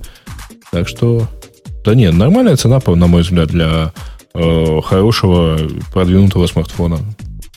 Ну, я просто я тут, тут же понял, что я не буду покупать э, себе iPhone 3G, просто потому что не вижу смысла. А, ну, у вас 3G нету, поэтому. Устраивает. Да, да, да, конечно. Просто потому что нет 3G. Может быть, был бы 3G, был бы стимул проапгрейдиться. А так меня мой, в общем, первый всем устраивает, и я, может быть, еще и соскочу на Nokia, если получится, вот на E71. А прошивочку менять будете? У вас это доступно наверняка же будет, да? Ну да, а... надеюсь, что будет доступно. Мы даже тут как-то обсуждали, что будет вполне полезно, может быть, даже сможем в корпоративных целях поиспользовать. Будет совсем хорошо тогда. В корпоративных целях я не знаю, я не уверен, что я хочу постоянно читать корпоративную почту. А, я вообще как-то отдыхать иногда люблю. Э, собственно, прошивка новая, видимо, будет доступна и для старого айфона, по крайней мере, так было заявлено. Э, значит, можно э, там рассчитывать на то, что и весь новый софт тоже будет работать. Ну, кроме той GPS-ной части, которая, в общем, не особенно-то и нужна, мне кажется. А я, похоже, из вас единственный, который пойдет его покупать. Не то, что бегом на пойду по двум причинам. Во-первых, GPS мне там интересен, как запасной GPS. Я, кстати, не очень понял, будет ли там такая поворот, поворот, как это turn by turn называется по-русски вот с таким указанием. Навигация. Да, с навигацией, с такой, будет ли там GPS. Как-то в демонстрационных этих роликах, которые там есть, вроде бы все, что вы можете увидеть, это поставить карту, и видно, как вы по этой карте едете. Это не совсем то, ну, что мне надо. Собственно, TomTom уже заявили о том, что они готовят версию для iPhone. Я не знаю, насколько э, Apple им позволит ее продавать. Э, тут есть некоторая хитрость. Дело в том, что э, кажется, что Apple не очень невыгодно продвигать что-то в плане картографии, отличное от Гугла. История очень простая. Дело в том, что у Apple и у Google, в общем, состав совета директоров очень-очень близок. То есть он различается примерно на 50% всего. Э, и эти две компании, они очень плотно друг с дружкой сотрудничают, и в правилах на, э, собственно, iTunes App Store, да, он называется, на iTunes App Store было написано, что э, не будут приниматься, собственно, навигационные программы. Практически прямым текстом. И я тоже такое читал и слышал даже прямой ответ Том Тому. Apple или Apple, или кто-то от лица Apple сказал, что не, не бывать Том Тому на наших устройствах. Ну да ладно, у меня Том Том отдельно есть. Мне главное, что мучает и заставляет как раз этот телефон купить, не поверите. То, что мой текущий iPhone видно, как начинает прохудиваться, то есть портиться. В нем как-то ломаться потихонечку что-то начинает, хотя я его не так много и ронял, и ни разу на нем не проезжался, как ты. Например, перестало работать управление с наушников. То есть это не в наушниках проблема, а где-то там, видимо, в коннекторе что-то сломалось. Невозможно пауз и резюм сделать с наушников. Для меня это не то, что критично, но неприятно. Иногда у него появляется проблема в том, что после переключения с Wi-Fi на, на Edge, он Edge вообще не находит. Надо ему сеть отключить, включить, после этого Edge появляется. Какие-то проблемы такие возрастные у него начинают быть. Но вот как раз в том плане, который я озвучил, использовать его исключительно как Wi-Fi устройство или такой расширенный iPod видео после апгрейда вполне еще послужит. Жень, скажи, а ты его выключал, включал? Вот выключаешь так, чтобы он совсем выключился? Ну да, со всеми, со всеми делами не помогает. Что-то в нем уже сломалось. Не, просто мне, у меня действительно иногда там возникают всякие вещи, типа он как бы зависает, или он долго реагирует на нажатие там, на набор номера и так далее. Ну вот помогает его выключить полностью и включить, то есть перезагрузить как бы. Вот. Не, у меня же он не хакнутый, программ никаких нет, которые там могут непонятно себя вести подвисаний после того, как я убрал вот этот, как называется-то, инсталлер, и все, uh-huh. и все вот это хозяйство давно-давно уже убрал, подвисаний вообще нет. Он не подвисает, просто иногда вот функциональность некоторая перестает работать. Нет, так ну, у меня он тоже не виснет так вот, чтобы он висел. Но вот иногда он начинает как бы подтормаживать и что-то такое. Вот я его выключаю, включаю опять, и все как бы чинится. То есть, видимо, все-таки там операционная система, э, и поэтому там могут быть всякие там утечки памяти или какая-то нагрузка на процессор, может быть, не знаю. Ну, пользуясь случаем, хочу вспомнить э, слова одного из ведущих э, слушателей нашего э, вообще замечательного подкаста. У нас есть такой пользователь Сван, который каждый раз заходит и со всеми здоровается, в общем, известной уже многим фразой. Так вот, э, эта история с, э, там, с, с поведением iPhone, она действительно подтверждается у многих. У многих действительно ломается вот таким странным образом. Например, ну, почти у всех случается такая ситуация, когда он не может найти Edge, и после перезагрузки появляется. В общем, Э, продукция Apple зачастую тоже производит впечатление, как бы это сказать, э, некоторого последствия продукции дефикации. А, Подождите, я вам скажу, не надо его перегружать для того, чтобы Edge появился. Отключите э, Network, включите его в самолетный режим и выключите туда-сюда. И сразу появится. Я тоже раньше перегружал, но это долго. А вот такое дергание его помогает вполне. Чтобы на всякий случай Apple не раздумала финансировать этот подкаст, и все-таки я напомню тогда изречение э, по-моему, Черчилля на тему о демократии. Демократия, конечно, это очень плохая система для управления людьми, но лучше нету. Ага. Э, в этом отношении мне всегда гораздо больше нравилось изречение разработчиков э, программы Mood, которые это такой почтовый клиент. Они честно написали, что да, все почтовые клиенты сосут, просто Mood сосет, Mood сосет меньше, чем остальные. Mm-hmm. We call it beta because it's better than nothing, да? Да, да, да, да, да. Ну, Мут давно уже не бета, в общем, работает отлично. Э, возвращаясь к теме с, с айфонами, ну, конечно же, да, конечно же, это дорого, конечно же, это не, там, не, не телефон для каждого. Очень жаль, что цена на новые айфоны подскочит, а значит, подскочит сейчас цена и на старые айфоны, вот уже подскочила, я думаю. И э, вообще это, конечно же, ужасно и чудовищно. И вот так, такого, такого победного шествия э, Apple по стране, как мы видели с первыми айфонами в России, его уже, конечно, больше не будет, потому что дороговато. А, но при этом как бы надо хорошо понимать, Apple себя здесь застолбила себе здесь очень серьезную нишу, и мне кажется, что э, с айфонов в России начнется новое поколение людей, которые начали пользоваться э, продукцией Apple. А я вот, ты вот, я вот, я вот, а ты вот, а мы вот. И собирался я, когда мы про изречения заговорили, кратенько и аккуратненько перейти на 20 великих изречений Столмана. Тут 20 изречений, пожалуй, и зачитывать скучно. Но что-то вам тут понравилось? Господа. О, да, Ой. мне второе понравилось. Ну, так зачитай. Ну, зачитаю. Когда я делаю это, некоторые люди считают, что я таким образом хочу потешить свое самолюбие. Правда? Но я не прошу вас называть это столманикс. Ну, честно говоря, у меня ну, просто и только к этому пункту нашлось более-менее осмысленное замечание. А что, когда он это делает, некоторые люди наверняка считают, что таким образом он хочет потешить их. Ага. Э, не, у меня здесь только, только одно, значит, э, любимое изречение, сразу скажу. Оно там находится под пунктом 5, э, просто потому что ну, многие знают, я человек, который там, в Emacs провожу большую часть времени. Э, пункт 5 звучит так. Иногда меня спрашивают, греховно ли использовать VI в церкви Emacs. Использование свободной версии VI не грех, это кара божья. Так что веселого исследования. А номер 13 это, в эту же сторону. Тебе не понравился разве? Э, это, понимаешь, как бы не так смешно. С моей точки зрения, конечно же. Номер 13 звучит а... так. Ни один человек, ни одна идея, ни одна религия, ни даже церковь и Макс не имеют права оскорблять. А ты тут чем занимаешься? Всех нас, всех их виашников, всех нас айдишников оскорбляешь просто плохими словами. Я вообще, я негодяй, да. Я, я всем рассказываю, что VI это не недоредактор, потому что Emacs VI эмулировать легко, а VI Emacs до сих пор эмулировать не научился. А, Гаиш, ты что-то путаешь. VI да. это все-таки редактор, а не эмулятор Emacs.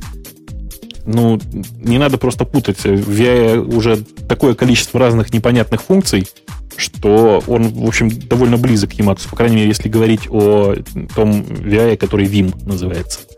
Это текстовый редактор 6. Жень, я рассказывал эту историю, нет? Не помню.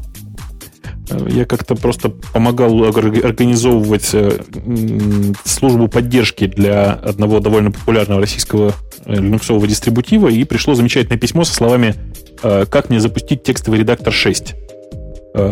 И так на, на протяжении трех или четырех писем шел разговор насчет этого текстового редактора 6. Дошло до меня, что к чему, только в тот момент, когда пользователь сказал, что он, да, что у вас же должна быть там установлена модифицированная версия текстовый редактор 6M. Э, собственно, собственно, вот э, с тех пор я, я прямо, я каждый раз, когда вспоминаю, текстовый редактор 6, э, это действительно очень хорошо, но Emacs он как минимум 8, значит. А есть самый известный, мне кажется, и не знаю, будете ли вы со мной, простите, господа, спорить, пункт номер 17, о том, что свободное ПО – это вопрос свободы, а не цены. Чтобы понять его концепцию, говорит Столман, вы должны думать о том, что свободный – это такой, как в свободе слова, а не в бесплатном пиве. Э, это, к сожалению, это, эту фразу довольно тяжело было переводить на русский, и чувствую, что перевели, в общем, совсем не так, как надо было. В данном случае речь идет об open software и free software. Это просто два совершенно параллельных концепта, которые мало связаны между собой. Э, поэтому, да, в общем, free ну, speech, а не free beer. Я согласен. Ну, не скажи, э, Гриш, на самом деле очень точно подмечено вот э, та разница, которую почему-то у нас э, регулярно игнорируют. Почему-то считается, что если это open source или свободное ПО, то почему-то считается, что оно бесплатное. Это совершенно не так, естественно, это совершенно другая вещь. И, по-моему, здесь очень так это красиво, и на примерах показано, что это вещи совершенно разные. Ну да, просто некоторые тонкости в переводе потеряны. Ну ничего страшного. Действительно, э, разница очень велика. Э, собственно, open source не всегда free, и вообще и free source, free source, кстати, не всегда open. Э, о, господи, free software, простите, я уже что-то заговариваться начал. Второй час, кстати. Второй час под, подкаста идет. Это ты на что намекаешь? Да что, что пора закругляться потихонечку. А, э, собственно, я, возвращаясь к теме-то, э, я знаю довольно большое количество софта, которое можно назвать open, но при этом оно совсем даже не free. Э, и вообще это нормальная ситуация. То есть ситуация, когда есть открытый софт, открытые сорцы к софту и вообще все подряд, но при этом этот софт продается, и люди зарабатывают при этом деньги. Это, в общем, нормальная ситуация, и с этим надо мириться вообще воспринимать это спокойно. И есть тут шестой пункт, который я никогда, шестое высказывание, все остальное как-то я слыхал или слыхал о нем э, какие-то фидбэки. А вот номер шесть, правильное такое высказывание, если программисты заслуживают награды за создание новых программ, было бы справедливо наказывать их за то, что они ограничивают использование этих программ. Всех нас, вас, господ... нас с вами и вас с нами надо наказывать. Тебя, коллега Бобук, меня. Программы создаем, Меня но все надо. из них свободные. Ну, я, во-первых, программы давно не создаю, но когда создаю, они всегда свободны. Я проверял. Проверял? Все свободные? Да. Да, Как все, пиво все. или как свобода слова? Нет, скорее как пиво. Понятно. То есть на халяву. Как Skynet, да, с матрицей. Ну что, господа, Мгм. те, кто кричат в лице Бобука, пора заканчивать, народ вас не поддерживает. Но тем не менее мы всегда игнорируем мнение народа. И я думаю, проигнорируем и сейчас. А пойдем в темы наших слушателей, которых вы не нашли. Господа соведущие, по причине той, что еще в прошлый раз коллега Грей понял, что темы можно прямо из тем брать. То есть прямо на радио Ти заходишь, коллега Бобук, и выбираешь сортировку и пошел, по да. рейтингу. Ты представляешь, да? я туда и красота? пошел как раз открывать. Красота, сортировка по рейтингу. Первую тему мы уже обсудили. Ой, вторая тема, смотри, какая. Вы что-нибудь понимаете о том, что Microsoft и Google будут продвигать виртуально онлайновые а- идентификационные карты?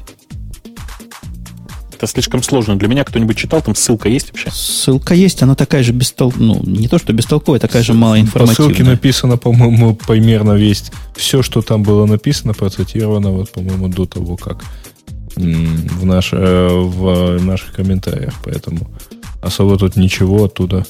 Кстати, у меня оно сейчас что-то не грузится. Да, у меня тоже не- Слушайте, не, ну- грустится сейчас, но смотрите на список какой компании. Google, Microsoft, Novell, Oracle, Pay- PayPal и Equifax.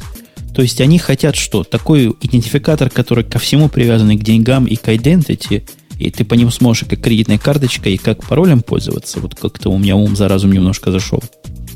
Мне Ну, это что-то что-то действительно- напоминает электронные марки для того, чтобы решить проблему спама. По-моему, такая же мертворожденная идея. Э, А может быть, как здесь предположил Киев, что это удостоверение для входа в интернет, как Бобук пред- предлагал когда-то сделать. Надо специальные Да-да-да, права, да, да-да. сдавать экзамен в специальном месте. Да, да, и категории, и категории, и категории. Ну, тут смотрите, тут идет речь об интернет-транзакциях. Э, Я могу э, сказать, как бы пойдя совсем издалека, могу признаться, что в одном месте в компании Яндекс нет вообще антиспама. Это в том месте, куда может пойти клиент и подать заявку на то, что он у нас хочет купить рекламу. В этом месте одно ложное положительное срабатывание является, в общем, достаточно стоящим для бизнеса в целом, и поэтому там не должно быть никакого антиспама. Там нельзя потерять входящую заявку. Ровно это же можно сказать и здесь.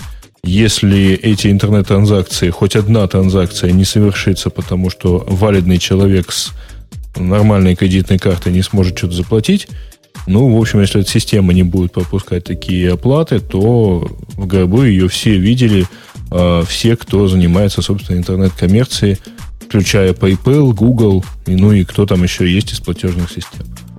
Да-да, у гробу, у белых тапках. Примерно. М, Ну, вообще мы мало чего поняли из темы, которые Дровликс нам здесь дал. Ну, что могли, то сказали. Я думаю, по теме tear-off, которая следующая у нас идет, ежегодно в американских аэропортах теряется 637 тысяч ноутбуков, мы удивимся.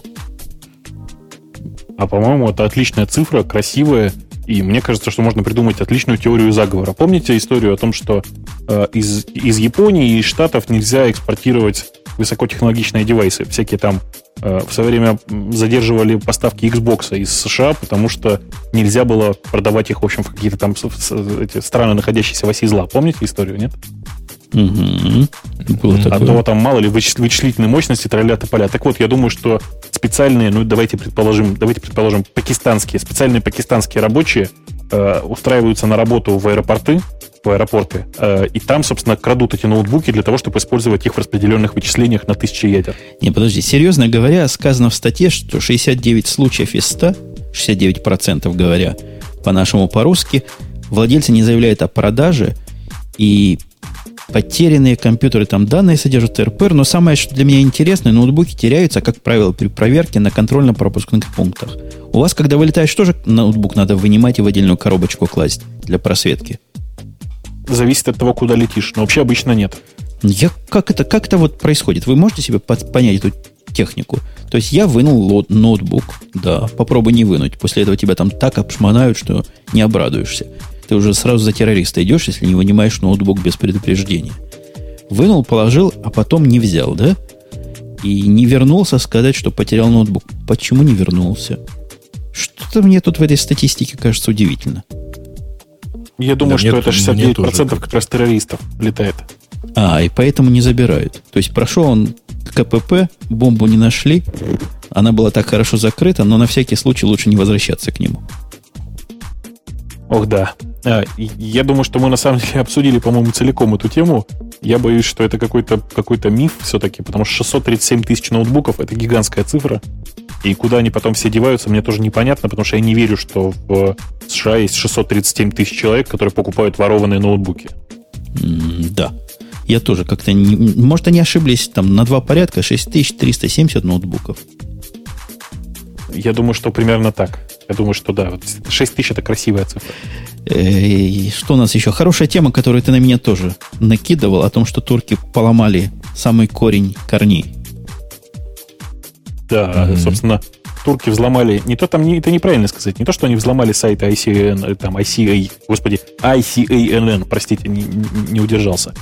А, речь идет о том, что, э, собственно, турки действительно э, отхватили, собственно, контроль над этим доменом, над, над самим ICANN.com, и, собственно, какое-то количество времени удерживали это, это владение. Знаете, напоминает игру в царя горы. Короче, забрались наверх и скидывали всех оттуда. Сейчас э, контроль уже восстановлен, э, но самое интересное, конечно же, было бы, если бы ICANN, э, которая, собственно, и урегулирует почти все конфликты, касающиеся доменных имен, сама пошла по собственному пути и начала сама оспаривать, собственно, владение этим доменом. Они так, в общем, не сделали, а просто в наглую отхватили обратно домен. Мне кажется, они поступили низко. Надо было им так по-честному, в общем, повоевать. За свои домены корневого уровня. Было бы интересно посмотреть.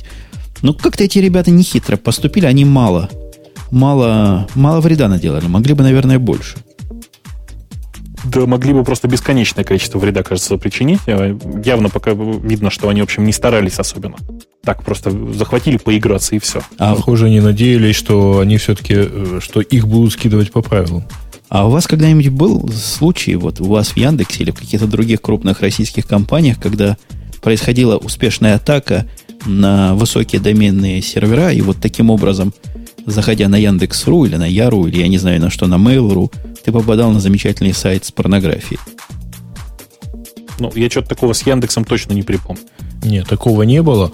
Был э, распространение, ну, именно вот путем взлома DNS точно такого не было никогда. А путем а, распространения всякого рода вирусов, да, вот совсем недавно с этим начали бороться. Был такой вирус. Я просто в Израиле одно время работал в компании, которая владела одним из крупнейших бизнес-порталов. И вот однажды мы обнаружили, как замечательно этот бизнес-портал показывает девок. Не для всех, но для многих. Был такой частично удачный взлом одного из крупнейших DNS-хостеров, э, DNS-провайдеров в Израиле. И вот прям страшное дело – смотришь на это и не веришь своим глазам. Угу. Вообще, это довольно частая ситуация, особенно часто это происходит с там, не знаю, сай- сайтами средней популярности, когда человек просто тупо забывает продлить домен. Кстати, надо не забыть продлить все мои домены этим летом. А, так вот, э, это происходит довольно часто, и периодически заходишь на какой-то давно знакомый тебе сайт, а там, бац, там рекламная площадка. А, Понятно, что это вполне себе понятный бизнес. Э, очень непонятна политика ICNN в этом отношении, потому что оспаривание этих доменов иногда проходит, ну, не годами, но месяцами точно. Ну, надо быть большим, простите, шлангом, чтобы упустить продление, потому что ну, все нормальные регистрары, во-первых, позволяют делать автопродление, это раз. Тут, конечно, бывают проблемы. Ты дал карточку свою, она потом невалидна. И забыл, они тебе об этом, может, не сказали. Но все они, по-моему, их на месяц блокируют. То есть после потери домена месяцы вот занять нельзя. В всяком случае, так было на e, Еноме, где я раньше хостился, и также на GoDaddy, и они тебе пришлют... GoDaddy, например, в этом смысле параноики. Они тебе пришлют массу почты, надо специально это игнорировать для того, чтобы упустить свой домен. Ой, да, Слушай, они ну начинают, бывает... по-моему, за 60 да. дней, потом за 45. И, в общем, по- пока ты не, не сдашься и не пойдешь, его не продлишь. Не, ну, бывают же идиотские ситуации, когда компания регистрирует домен на какого-то конкретного человека, потом человек увольняется, или там, не знаю, там под машину попадает, еще что-то, а домен продлевать как? Ну да, ну да, бывает. Может такое быть. Может, когда человека машина задавила, уже домен второй, второй сложности дело. Ну, так оно, конечно, так, но для компании это чаще, чаще всего вопрос первый, как ты, как ты говоришь, сложностей.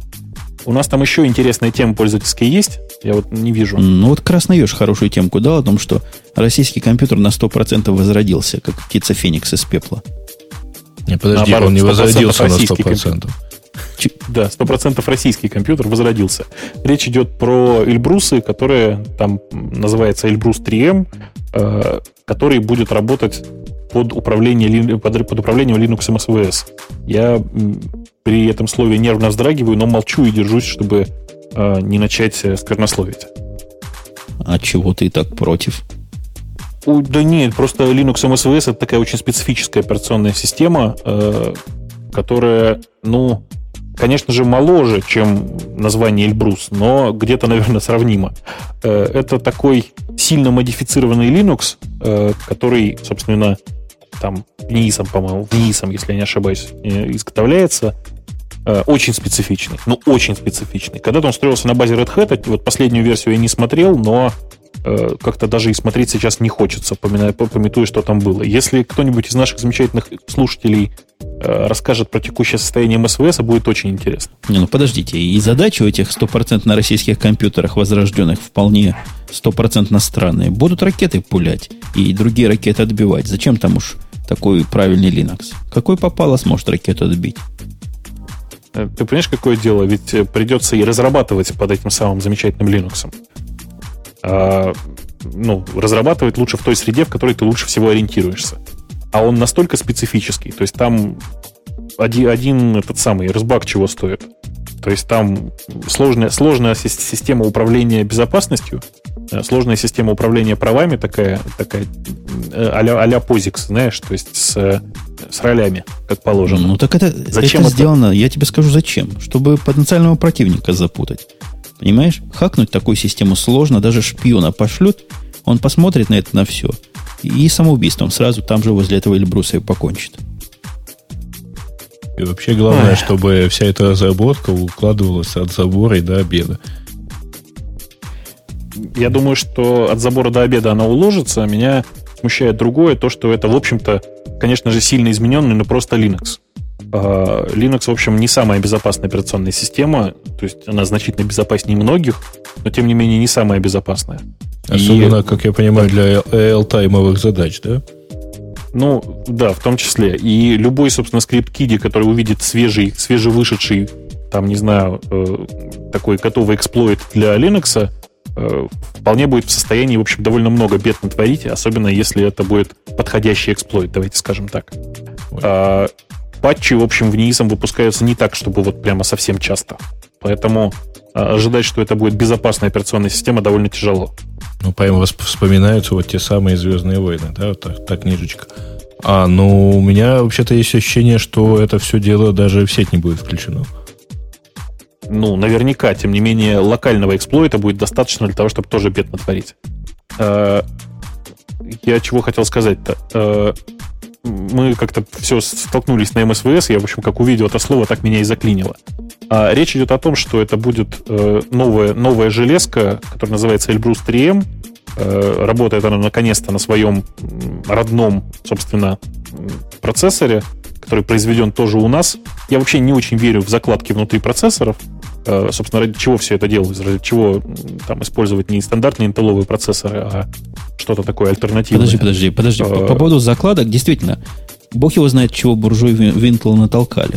Но есть же открытые процессоры, некие старые версии Spark, которые я не сильно уверен, что вот на этом Эльбрусе намного более шустрые процессоры стоят. Они открытые. То есть бери, не хочу, там Хочешь исследуешь, проверишь, есть ли закладки или нет. Вся архитектура открыта. Так, э, собственно, Airbus 3M это и есть Spark. А, ну вот, тем более. Да нет, народ, вы что? Или, или что В оригинальном спарке третья ножка слева была предназначена для передачи данных в Пентагон. Вы что? А, точно, точно, точно. Нет, у, них расстояние, деле, Эльбрус... у них расстояние в, в спарках в дюймах, понимаешь, меряется. А в Эльбрусе в миллиметрах, как положено. Соответственно, да, эта ножка деле... не знает, куда что передавать, да? Ну да, запутали противника. Я на самом деле говорю, говорят мне, вот я ну, запутался. На самом деле Эльбрус 3 оригинальный, или Эльбрус 2000, или он был как раз построен на спарковой технологии. А 3M, говорят, Intel Compatible. Ага. Вроде как кто-то, кто Эльбрус сделал, по-моему, в Intel ушел. Может, ты как-то от этого все запутал в мозгу? Э, может быть. На самом деле я, я, я не очень в курсе подробностей Эльбруса. Я за ним слежу одним глазом и очень-очень так. А, а было бы интересно получить какого-нибудь секретного специалиста, чтобы он нам по секрету все сказал анонимно. Я бы его голос так поменял бы, чтобы никто не узнал. И на весь мир просто разоблачение. В самом ли деле всего два этих Эльбруса сделано, или есть их больше, и вообще кто и как отпиливает деньги. Мне кажется, на создании своего собственного компьютера, на своей собственной элементной базе можно так хорошо напилить. Значит mm-hmm. можно? Уже напилили, подозреваю.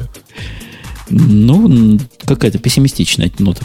Позвольте, позвольте мне еще одну тему дать о том, что Mercedes-Benz... Да, давайте про смешное, про Висту, да. Про что? Про смешное, про Висту. Про... А, ну, тут... а где про Висту? Ну, там дальше сервис пак номер один вышел. Он, правда, давно вышел. Я не понимаю, почему эта новость попала именно в этот выпуск. Но вот есть типа сервис пак номер один вышел. Ну так расскажи. Мы посмеемся. Ну, честно скажу, я ничего ни смешного, ни грустного не нашел. У меня там одна из машинок с Vista есть. Она запустилась, проапгрейдилась, все хорошо. То есть это, То есть это, это радостная плохо новость, не стало. Ничего плохого да, не вот, происходит. Да, это тоже уже очень хорошо. Да, у нас уже традиция что-нибудь плохое говорить про Microsoft. Мы в этот раз ни слова гадости в них не кинули. Мы, кстати, так, не пропустили. у нас традиция, Женя, а у тебя традиция. Я же, я честно, каждый раз искренне радуюсь тому, что Vista, Vista, Vista, ура, ура, ура. Конечно, это очень неудачный коммерческий продукт, но с точки зрения операционной системы как, э, я не знаю, программного, не, про, не программного продукта, а, в общем, программы, Vista очень даже неплоха.